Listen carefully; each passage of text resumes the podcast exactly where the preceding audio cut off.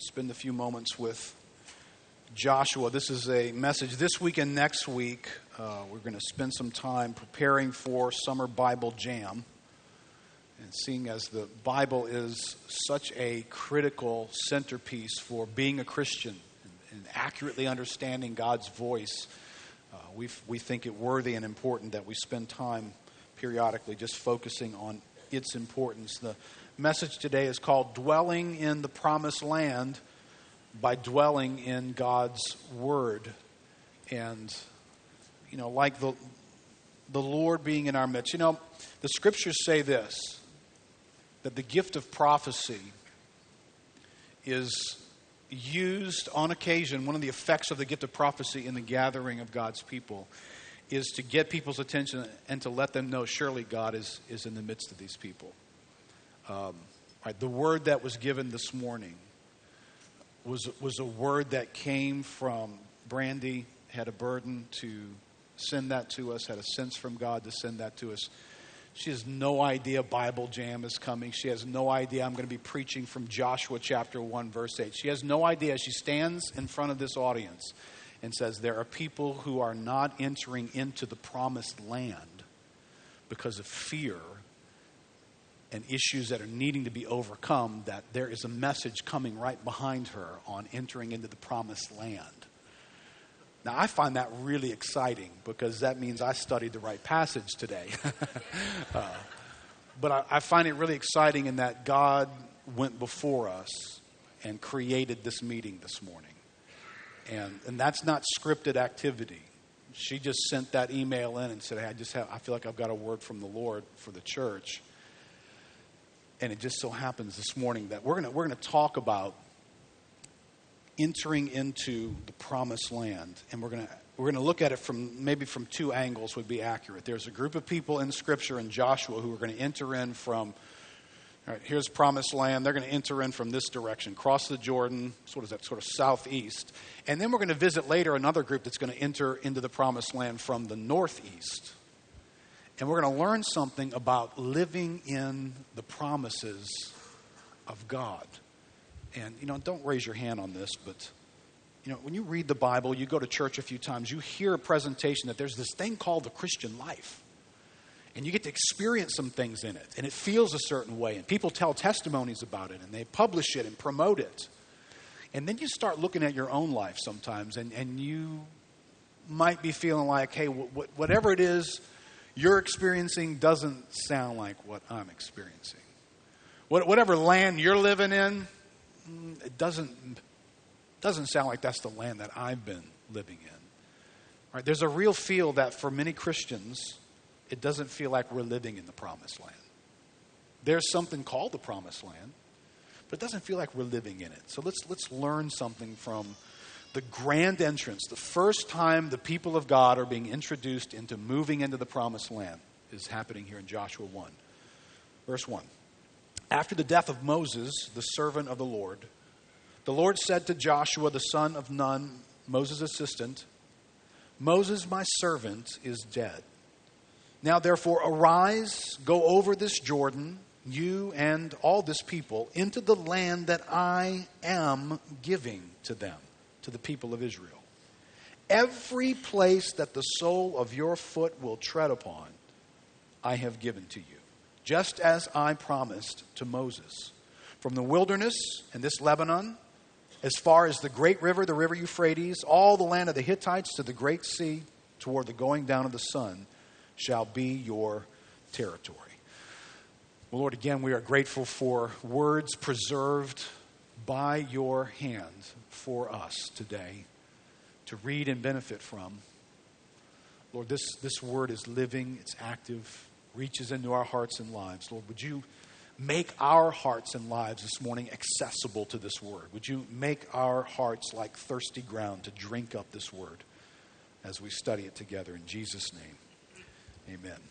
Well, remember, here's, here's the context. If you follow the storyline, there's been a visit of God's people at Mount Sinai. They've been rescued from Egypt. They go to Mount Sinai. 40 years later, Moses dies.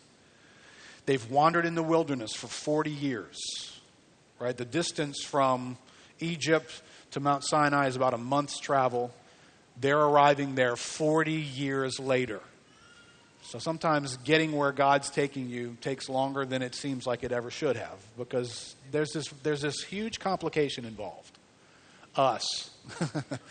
God's really good about getting us where we need to be, but we're not really good about following Him real well. So 40 years later, uh, here they are about to enter into this land, and they're going to enter into a, a real geographic land. And when you're reading the Bible, which we hope you're going to do this summer, there's, there's activity taking place in the Old Testament that's designed to help point you to something that's going to happen in the New Testament. There's types and shadows, you've heard those words mentioned. There's, uh, you know, billboards on the highway, if you will, that explain. It, you know, the, the sign is not the actual destination, but it tells you that the next exit you can go to Cracker Barrel. You know, the sign's not Cracker Barrel, but you can get off and go. Well, this promised land, this geographic land, is, is a sign that points to another land. It's, it's not actually the eternal land of the promises of God, but it's used in the Old Testament to illustrate something. And, and land meant something to people in a huge way back then. To have a national identity meant something to people because there was wars and factions. And, and if you were identified with a group, just like it is for us today, you know, we're Americans. And if you, if you do something against somebody else in America, hey, you're picking on me too right? Because we're together as a nation. So this is a national identity. It's a, it's a source of protection. Our land has borders to it. We know that if we're in our borders, we're protected and we're safe. Uh, there's resources in our land, right? We've got ability to raise up crops and, and, and farm our animals. So there's, there's great benefits in the promised land. And please make, make note of this, because depending on what your personality is like, God is either a God who entices you towards obedience or he drives you towards obedience. Depending on what your personality is like. Some people believe, who believe in a austere, severe, driving God don't have any room for God to entice anybody. And some people who only believe in enticement don't have any room for God to be austere and demanding. But read the Bible honestly and you find there's both. But in this situation, this is an enticement. It's the land of promise. It's not a waiting room, it's not a torture chamber. It's the land of promise, right? What's going on in this land? Well, it's flowing with milk and honey. I mean, the advertisement for this place is awesome. The brochure for this piece of real estate is incredible. So don't, don't feel like God doesn't sometimes throw a reward out in front of you and say, hey, why don't you do this? It'll be good. Once you do, it'll be good for you. You're going to like this. Obey me, and you will like this. God does that in Scripture. So don't hate God's rewards. The promised land is a reward. But the promised land is not always being lived in by the people that it was designed for. It's a reality then, reality now. Charles Spurgeon says the children of Israel had been journeying towards the land of promise. Owing to their waywardness, what might have been done in less than a month occupied many years. They wandered up and down in the wilderness, sometimes close on the border of their inheritance, anon lost in the great desert. Alas, many of God's people are still in this unsatisfactory condition. They come out of Egypt, the depths have swallowed up their adversaries, and they are on the way to the promised heritage, but they have not yet entered into rest. And that might be that might be your story. Right? I've not yet entered into rest. I've, I, I, I don't experience much rest. Make sure you inform that completely, right? Jesus made a statement to his followers. He says, I came that you might have life and that you might have it abundantly. It's not the only statement he made, though he made another statement sometime around that same time where he said, In this world you will have tribulation. He made both statements. I came so you could have abundant life, and in this world you're going to have tribulation. So I can't stand in front of you this morning and saying the, the promised land for the Christian is a trouble free environment. There's no sorrow and tears. There's no struggle. There's no disappointment and confusion. People don't do the wrong thing, and you don't do the wrong thing. It's the promised land. And as a Christian, if you'll just push the right buttons, you can have that. Okay, that's, that's the prosperity gospel that I just explained. And it's, it's not scriptural. Because you cannot, nowhere in the Bible can anybody press the right series of buttons and be guaranteed the right outcome. It doesn't happen. And it's not going to happen in this world. Because you and I live with enormous promises given to us as Christians that in God's plan we get to experience a level of them here and an eternality with God forever where they are fulfilled completely without any of the issues I just described. But, but don't overexpect the promised land means there's no trouble, there's no difficulties. It wasn't that way for them. God said, hey, I've got all these promises in the promised land, uh, but there's people living in the promised land. You're going to fight wars in the promised land, right? The promised land didn't mean skate across trouble free living, it meant life on earth, but, but God uniquely with them and God's promises in that setting.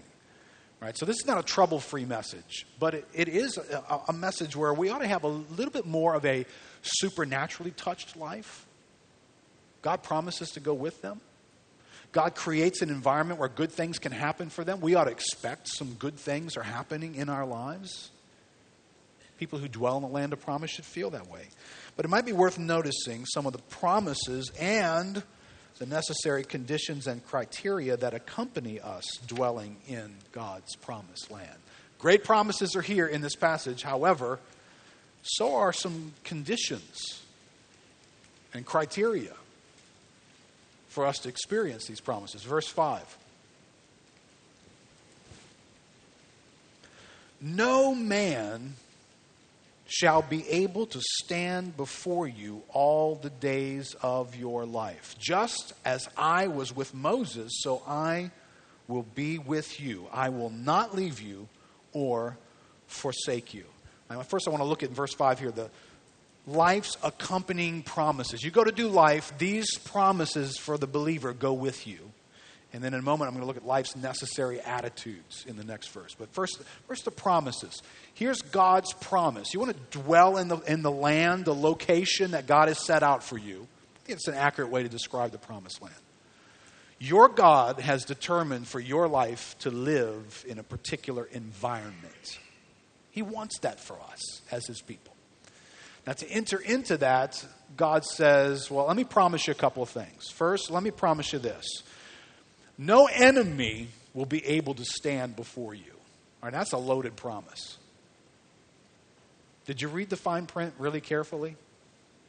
Because if you read the part about them not being able to stand too quickly, you overlook the fact that there will be enemies. And when you encounter a lot of these enemies, they're, they're not going to stand in front of you, and the first word out of, out of their mouth is, I, I'm, I'm about to fall down. I'm on my way down. Is that what you find when you read the story of them entering into the promised land? Right? They go into the promised land, the, the, the scouts go in and bring back a report. There's well established people in the lands. There's people here already. This is God's promise. There's already people here. Moses, what are we going to do? They're organized. They've organized themselves into cities. The cities have walls. Some of these people are giants. So God stands and says, No enemy will be able to stand before you. However, there's lots of enemies in the land. And you're going to need to be prepared to encounter them. And the good news is, they're not going to be able to stand. They don't have the ability to successfully resist the purpose of God. That's the ultimate news. But at some point, when you first meet the enemies in the land, they are standing. Their walls around their cities are up. Right? No, you know, they didn't walk up to Jericho and it's like, wow, I wonder what happened here. Look at all the crumbly mess. Is that the story of Jericho? The story of Jericho is to walk up and say, whoa, that's an impressive city. Look at the wall around this thing. All right, then your mind starts thinking, how on earth are we ever going to take that? Right, that's how you encounter the enemies that are not going to be able to stand in your life. That's how you and I encounter them too. God, God's got a territory for you. It doesn't have a geography. It doesn't include, you know, New Jersey and Florida or whatever. It is a land to dwell in, though. He intends for your life to dwell in a land where it's uniquely blessed and favored by God. Your marriage, your physical being, your finances, all that's intended by God to live in a land that He has set the territory for. When you go to enter that land, you're going to bump into fortified cities and enemies that stand. Now, the promise of God is those enemies won't be able to resist me. I will overcome them. But your first laying eyes upon them is going to make fear swell up in your heart. Because what's interesting is even though God says this land exists, when they, when they show up, it doesn't feel like it's automatically theirs. As a matter of fact, it feels like it belongs to somebody else. And do you recognize that's probably going to be true for us when God makes promises to you about your life? The first time you gaze upon them, they're not going to look like they're automatically yours. Because in some ways, they're not automatically yours. They're, they're going to take something for you to live in them. And it's going to take something for them to live in them. Right now, the promise, got one promise, we've got enemies in the land. The other promise is, I will be with you and I will never forsake you. God makes a promise that his presence is going to go with us into this land where there's enemies and a place for us to dwell. The great promise for us is that the presence of God will go with us. This is not a small promise. Matter of fact, this is a deal killer for Moses. Do you remember that? When Moses is leading the people up from Egypt and they get to Sinai and he's going to take them now into the promised land, and, and God sort of just by the way says, I'm going to send my angel with you. You guys go ahead on. Moses slams the brakes on before he walks out of that meeting with God. He stops, he turns back to God, and he says, Whoa, whoa, whoa, whoa, whoa. What do you mean you're going to send your angel before us? Wait, Lord, if, if your presence doesn't go with us, don't, don't send us up from here. Because, God, we understand that's the only thing that makes us different than all the peoples in this world, is that your presence is with us. Your hand of favor is upon our lives. So if you're not going with us, we don't want to go. When Jesus gives his church the Great Commission, and he says, Go into all the world and make disciples of all nations. The last thing he says is not to be overlooked. It's perhaps the most important thing he says. Our going's not the most important things. Lo, I am with you always, even to the ends of the earth. That's the most important thing about the Great Commission because if you subtract that, you just got a bunch of human effort going to do the impossible. The same thing's true going into the promised land. Listen, God's presence is significant. It, it, is necessary for us to be mindful of God's presence. Not just, oh, yeah, Keith, yeah, I'm glad you mentioned that this moment. I hadn't thought about that in forever. Well, if I haven't thought about the presence of God being with me, well, then what kind of life am I leading? Right? More than likely, I'm leading a life that's about Keith sized. Whatever I think I can do, that's what I'm going to do. I'm not going to do the stuff that's in over my head. I'm not going to do the stuff that's beyond me. I'm not going to do the stuff that takes faith because faith means I'm looking for God to do in this situation beyond what I can do. And if I'm not mindful that God goes with me, whatever you're facing that feels impossible, do you greet that with a sense that this certainly looks like giants, it looks like fortified cities, it looks like this will never be mine, I'll never get this? Oh, Oh, yeah. But God is with me. Well, that changes the whole thing, doesn't it? See, uh, daily, daily, they just, just can't be the reminder that pops up every once in a while. Daily, I have need for being reminded that mysteriously the presence of God dwells in me, goes with me, and his hand of favor is on my life. Now look in verse 6 here. All right, so we've got promises to accompany us, promises of enemies, promises of God's presence. And then there's necessary attitudes that, that have to go with us. Verse 6 Be strong and courageous, for you shall cause this people to inherit the land that I swore to their fathers to give them. Only be strong and very courageous. Did I mention to you to be courageous? you know, when you have God coming back and saying, did uh, I, did I mention courageous to you? Did I mention very courageous to you? I mean, I, I'm regrouping when I'm listening to that. like, Lord, why? Why are you emphasizing I'm going to have to be courageous? Very, you said very courageous. Well, because entering the land is going to scare the daylights out of you. Entering into this good, wonderful, promised land, all the milk and honey in it, the land of glowing prosperity. Entering that, it's going to freak you out. And you're going to want to run like a little girl. you're going to need to be very courageous. Did he really mean that? What if you go into the land and you're not strong and you're not courageous either? You know, what if you just choose to live the Christian life where what you're doing as a Christian doesn't require you to be courageous at all? What if everything about your life, you know you can do it? You know you can do it. Matter of fact, you've carefully constructed a life that is filled with only the things that you can do. no surprises. There's no failure in store here. There's no enemies. I don't go where there are enemies. You kidding me? I'm not an idiot. I stay away from the enemies. But God says, well, there's this beautiful promised land. Well, but God, there's enemies in the promised land. I don't do enemies. You only need to be courageous when you got to fight things that you don't think you can beat.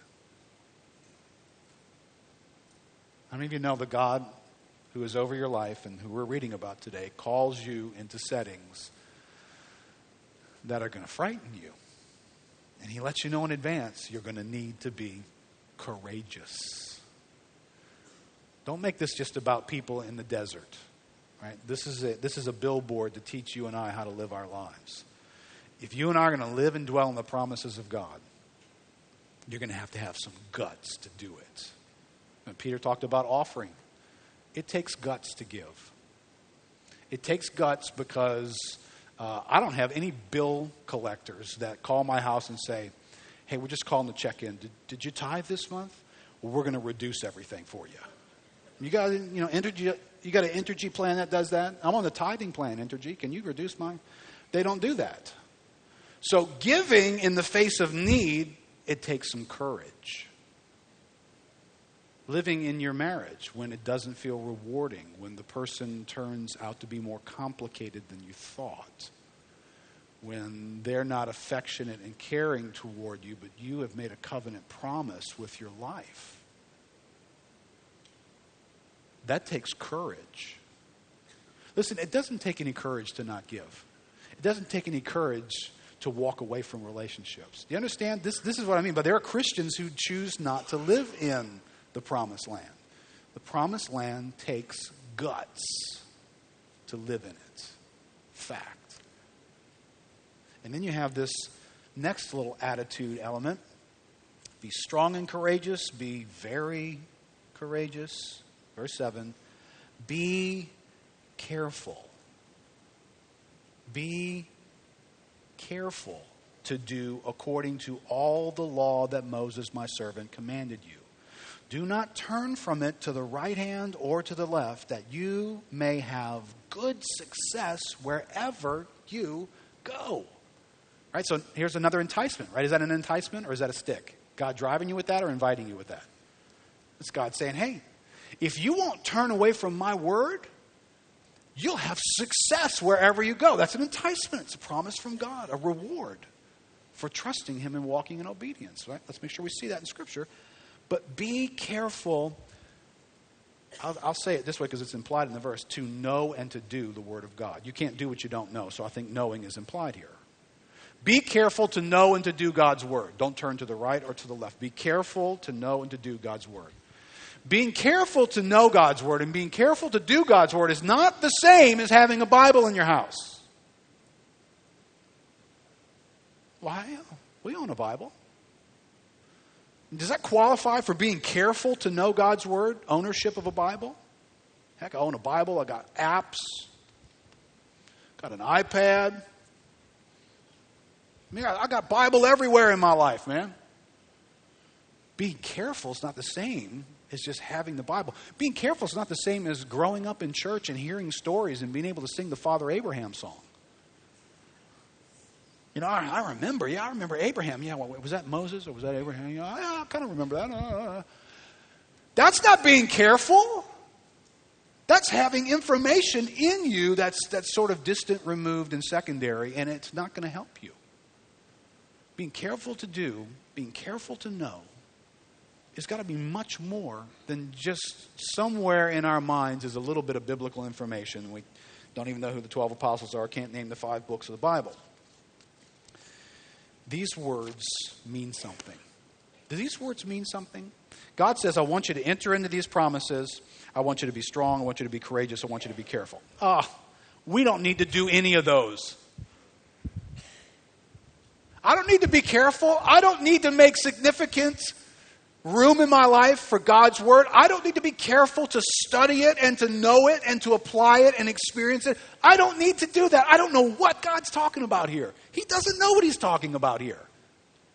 Because I don't need to do this to live in the promises of God. I can live the good Christian life. I don't need to do this.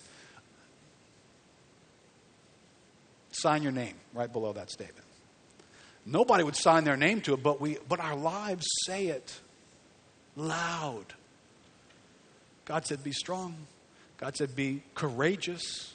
God said, Be careful to do this one thing, to make sure you know and do my word. Oh, we don't need to do that.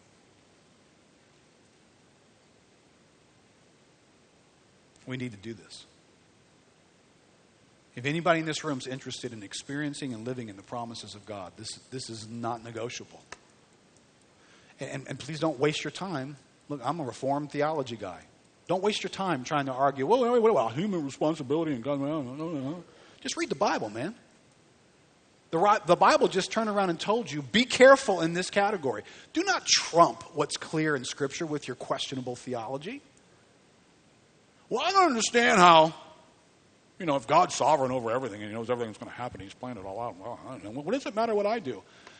Look, I'm, I'm just short circuiting a really bad experience for you. Do not disobey God your whole life and then bring up that stupid question in the presence of God when you get to heaven. I'm just trying to spare you something here.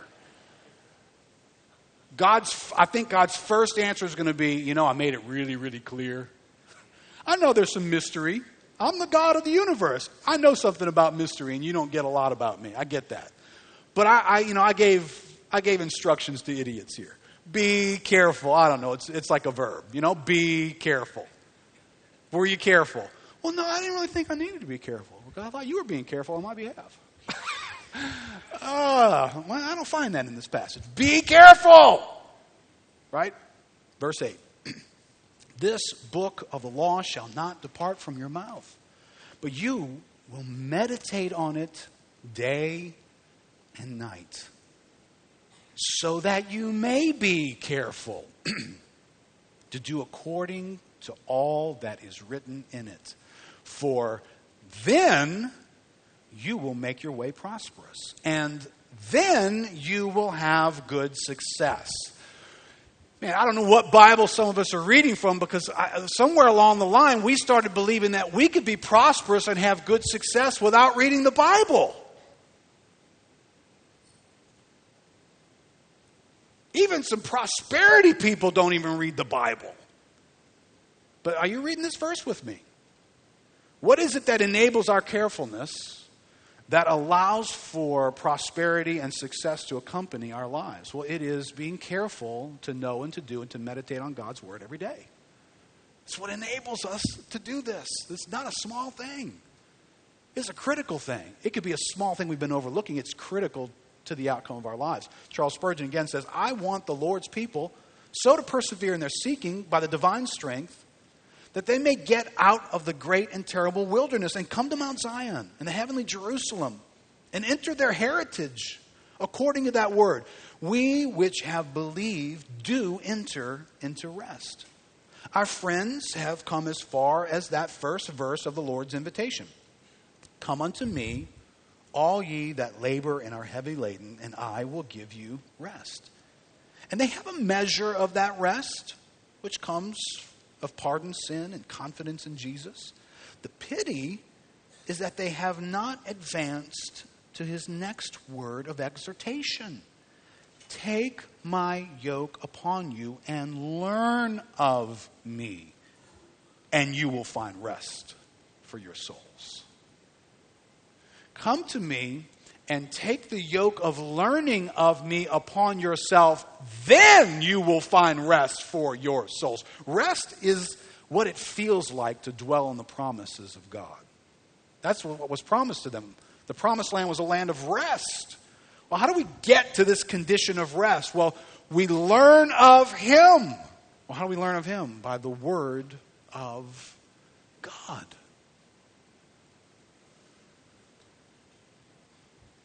Listen, be, being careful. Some of us can live our lives to be careful to do all that God has said, and some of us are living our lives to be desperate to do whatever our life demands that we do next. We're desperate.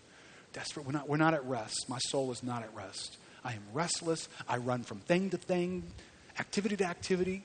My mind races. My goals change. My people groups change because I, I'm restless. I'm not settled on the inside. Because you, you don't know God in a way that would settle you. You know some things about God, but you don't know God in a way that your soul has come to Him and has taken the yoke of learning of Him in such a way that you can rest in your life. You're not panic driven. You're not driven from thing to thing. Every other word out of your mouth is not fear and overwhelming thoughts. Because your soul has found rest in God. Now, this is what God says to Joshua and to the people to enter into the promised land. Now, let me just contrast another group here the people who live to the northeast. These are the southeast guys, this is the northeast guys. Northeast of the promised land was a land called Babylon. It was where God's people went when they weren't living in the promises. They lived instead in a little, little area called Babylon. This is how they got there. Second Chronicles chapter 36 verse 15. The Lord, the God of their fathers, sent persistently to them by his messengers because he had compassion on his people and on his dwelling place. But they kept mocking the messengers of God and despising his words and scoffing at his prophets. All right, listen. Know the difference. When I say this, when I talk about what our culture is doing, our culture is not the people of God. Our culture is a nation that you and I live in. The church is the people of God. In this setting, the people of God was a nation called Israel. So everybody there is not the people of God either. But you and I live in a culture that's doing exactly what this verse says it despises God's word and it scoffs his prophets. God has spoken about life. This culture is despising what God has said about life and is scoffing at the voices that represent, the prophets that speak what God has said about life. That's the culture you and I live in. Be careful how we listen to it. Doesn't like God's ideas. Well, that happened until, verse 16, until the wrath of the Lord rose against his people until there was no remedy. All right, everybody join me in this. I don't know if we put this verse up or not on the screen. But if you will make a reference to Second Chronicles chapter 36, verse 15 and 16, these two verses sit back to back to each other and they tell you something about God. On the one hand, it tells you that this God is a God of compassion. God waited and sent messengers and waited and he sent messengers and he waited and he sent messengers because he had compassion on his people. And then he got to another moment where the righteous thing to do does God do anything unrighteous? No. So, the righteous thing to do in the beginning for God was to have compassion on his people and wait patiently. The righteous thing to do a little bit later was to pronounce wrath and judgment upon them. And the same God did both. And the foolishness of this world that stands and chooses for God to be one or the other does a travesty to God. You're not telling God's story. If your God is only a God of mercy and compassion, God would never do that. I mean, you're going to hate the rest of this verse. Because God did exactly what you never thought He would do. And, and you know, quite honestly, uh, I could whip out some calculus on a few of y'all and you'd be lost in a second. You could, right? I mean, you guys are knowing calculus. I never even took calculus. Exactly. There's stuff you don't know. But you're absolutely sure that God would never do stuff like this. You're absolutely sure about that. Listen, you can't even do basic math. Calculus in the universe, I think it's basic math. But I'm absolutely sure God would never do stuff like that. Man, dude, don't do that. Don't do that. Just humble yourself and say, I'm just not sure about a lot. I think I can change my tire if I got a flat on the way home. But I'm not even sure about that. Don't be so sure that God's not a little different than what you think He's like. Because I'm just reading this Bible that's reporting to me who God is. He's compassionate, and then the wrath of the Lord rose against his people until there was no remedy. Therefore, he brought up against them the king of the Chaldeans this king killed their young men with the sword in the house of their sanctuary and had no compassion on young man or virgin, old man or aged. He gave them all into his hand. He took into exile, this king took into exile in Babylon those who had escaped from the sword, and they became servants to him and to his sons until the establishment of the kingdom of Persia, to fulfill the word of the Lord by the mouth of Jeremiah until the land the promised land, had enjoyed its Sabbaths. All the days that it lay desolate, it kept Sabbath to fulfill 70 years. All right, this, that sounds like gobbledygook. Does it sound like, what the heck is going on here? Something very simple is going on here. God gathered a people to himself, and he spoke his word to them, a word that they were supposed to meditate on. They were supposed to know it and do it. Know it and do it. One of the things God said was, Here's how I work with you guys. I'm going to bring you into this land, and I'm going to give this land to you. But here's the deal I'm going to make with you, because I don't ever want you to look into the land. I want you to look to me. Every seven years, you let the land rest. I don't want you to plant anything. I don't want you to harvest stuff. Just let it rest. Leave the land alone. Oh, whoa, whoa, whoa, whoa. How will we eat? How will we grow crops and live in the seventh year, God? All right, all of a sudden, a little fear in the land, right? A little enemy. Well, God says, Well, I'm the one who's providing for you. The dirt's not providing for you, I'm providing for you. So every seven years, a little bit of a challenge. You just look to me, I'll take care of you. Well, for whatever reason, could have been greed. Okay, let the land rest in the seventh year. That's a whole year's worth of salary gone. What the heck? So they decided every seven years that they had a different way to do it rather than God's. So every seven year, God collected that year and collected that one. He did it again and collected that one. He did it again and collected that one. And he sent messengers to him and said, Stop doing this. Live the way I told you to live. Trust me. And they did it again and he collected that year. And he did it again and he collected that year. And after time went by, God had 70 years in his hands. And he said, I tell you what, since you guys won't obey me and do what I've said to do, I'm kicking your butts out of this land and I'm going to let the land rest for 70 years because ain't going to be nobody living here and you'll go live in Babylon. That's how they end up in exile. That's why they're there for 70 years. Right, you've all heard of the 70 year exile, right? You ever know why those 70 years were there? Because there was this little bitty thing. I mean, come on, that's not that important. Of all the things that God has said, it's not like we're committing adultery and murdering. God had said, let the land rest every seven years. And He meant, let the land rest every seven years. I don't think because the land was that important. I think because you need to trust me was so important. And they disobeyed. And disobedience will move you out of experiencing the promises. Now, they don't live in the promised land anymore because of disobedience to God's word, right? If this is a formula, I think I put it in your outline this way good math formula. Neglected knowledge, which is what they did in the land, equals neglected obedience. When you don't know to do, you don't do. So you disobey, which creates personal problems and God's opposition.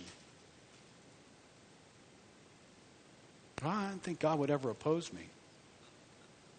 When you stop trusting Him, when you start hoping in idols, oh, absolutely, He will oppose you in order to restore you to actually trusting in Him. I mean, it's opposition with a good purpose.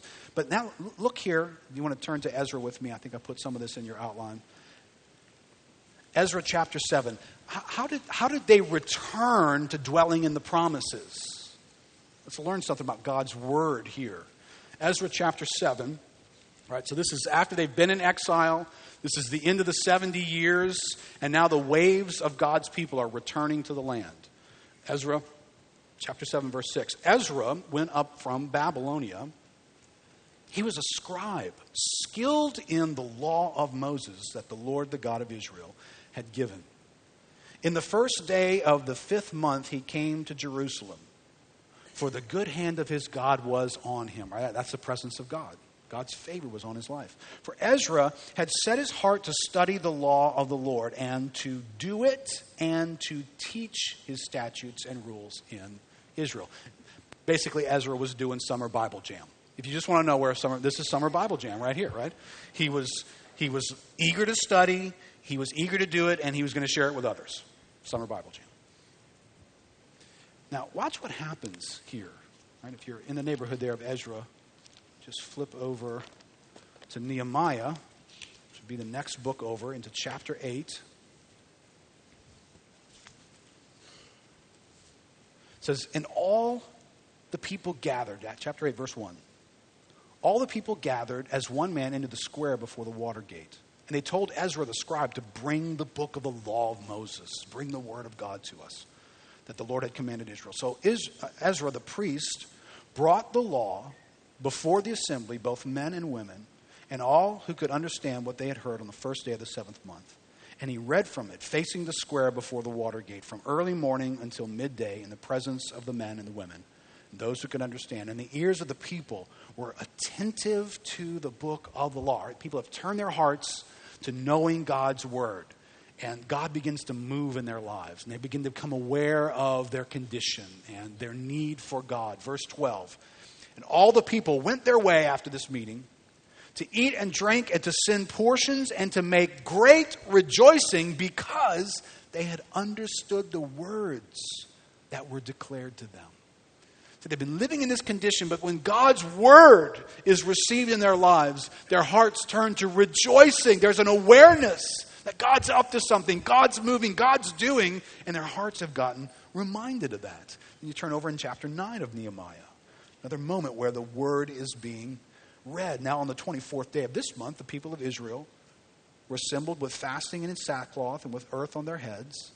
And the Israelites separated themselves from all foreigners and stood and confessed their sins and their iniquities of their fathers. And they stood up in their place and read from the book of the law of the Lord their God for a quarter of the day. For another quarter, they made confession and worshiped the Lord their God. But what's the effect here? You see, people get around the Word of God. And, and what ends up coming to them is cause for rejoicing. We've got cause for rejoicing. The Word of God informed them of that. They have need of repentance and confession of sin and turning to God in worship. The Word of God informed them of that. You, know, you understand? If you don't pick the Word of God up in your life, you might be going days after days after days of being unaware of your need to confess your sin and repent. And that thing just grows and festers and hangs out in your life and has more and more of an impact. It's the Word of God that brings rejoicing and also brings change and repentance and a sense of awareness of my own condition. Interesting passage here in Ezra chapter 3. I'm going to finish with this thought. Similar situation. Seventh month came. The children of Israel were in the towns. The people prepared as one man to Jerusalem. Then arose Jeshua the son of Jozadak with his fellow priests and Zerubbabel the son of Shealtiel with his kinsmen. And they built the altar of the God of Israel to offer burnt offerings on it as it is written in the law of Moses.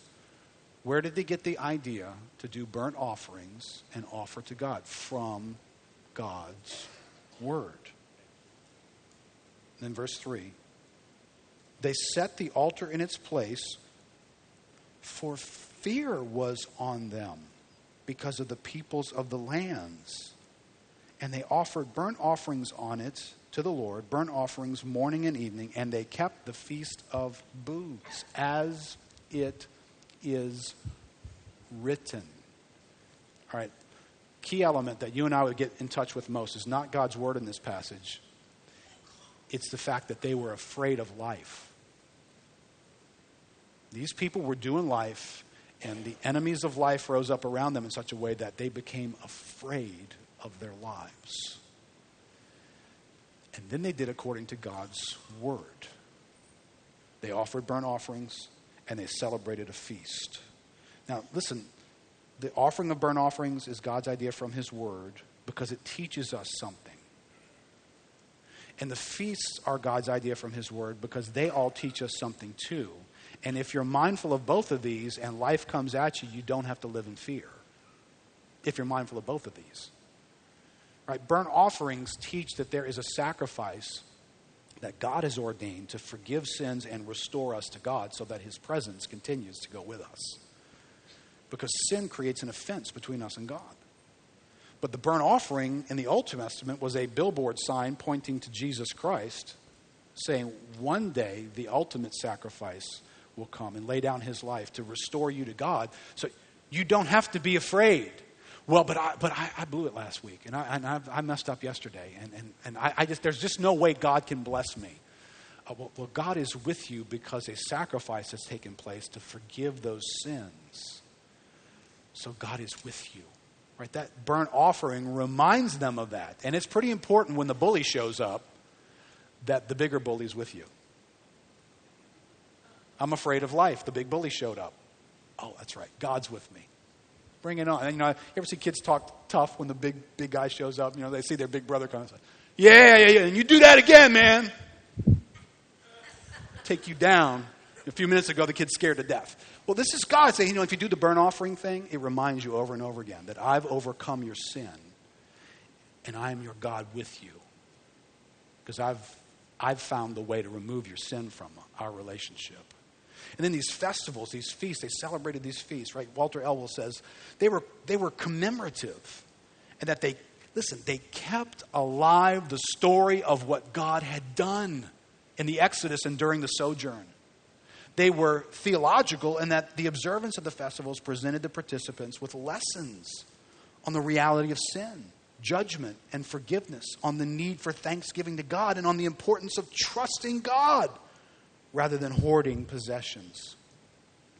See, God installed these things. God has put these things in the Word to teach us something. I don't know when the last time you read something that put you in touch with the reality of sin and with forgiveness and with the fact that God is with you and these reminders, you know, these, these festivals that they would create, they, they were literally, they, they, were sort of what we do in the fall around New Orleans with these festivals and schools and stuff. Have these feasts and there's bands and people come together and there's this big celebration. And I don't know what they're celebrating, but these festivals were to celebrate something that God had done. We dwelled in the wilderness and we never went hungry and our clothes never worn out and we lived in these tabernacles and God was always faithful to us in the wilderness. And now that we dwell in the promised land, oh, how much more? Well, how much more confidence do you get by knowing that God showed up in the wilderness? Well, where'd you get that idea from? Well, from the Word. It was written down, and I meditate on it day and night. So I'm reminded of who God is and what He's like and what He's done. So, all right, listen. Do you, do you see this? There is this promised land. If you're a Christian, your feet are designed spiritually to dwell in a certain land, to experience the benefit of the, of the land of milk and honey. No, it's not full, it's not glory land, but it is a blessed land. It is a place of God's favor on your life. It stands available to every Christian who's ready to be strong, be courageous, and be careful. If you're not going to do those things, if you're not going to be careful, I don't think you're going to dwell in the front. I think you're going to live in Babylon. It was still God's people. God still went and got them, brought them.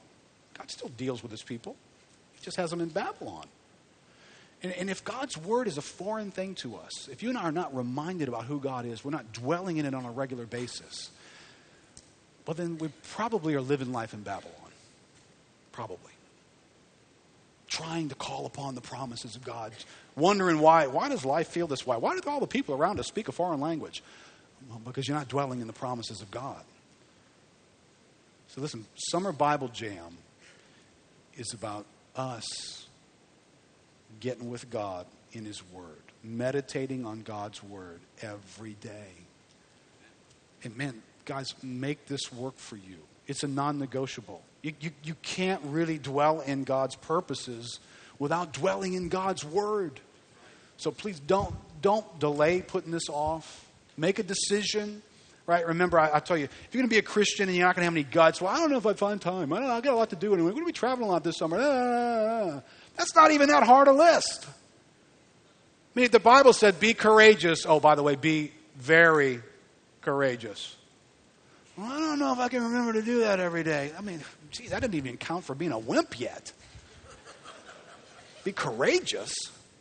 All right, to do this, it's going to it's going to require our attention. It's going to require some adjustment. It required that for them to enter the promised land. You want to stay where you are wandering in the wilderness? Well, then stay where you are.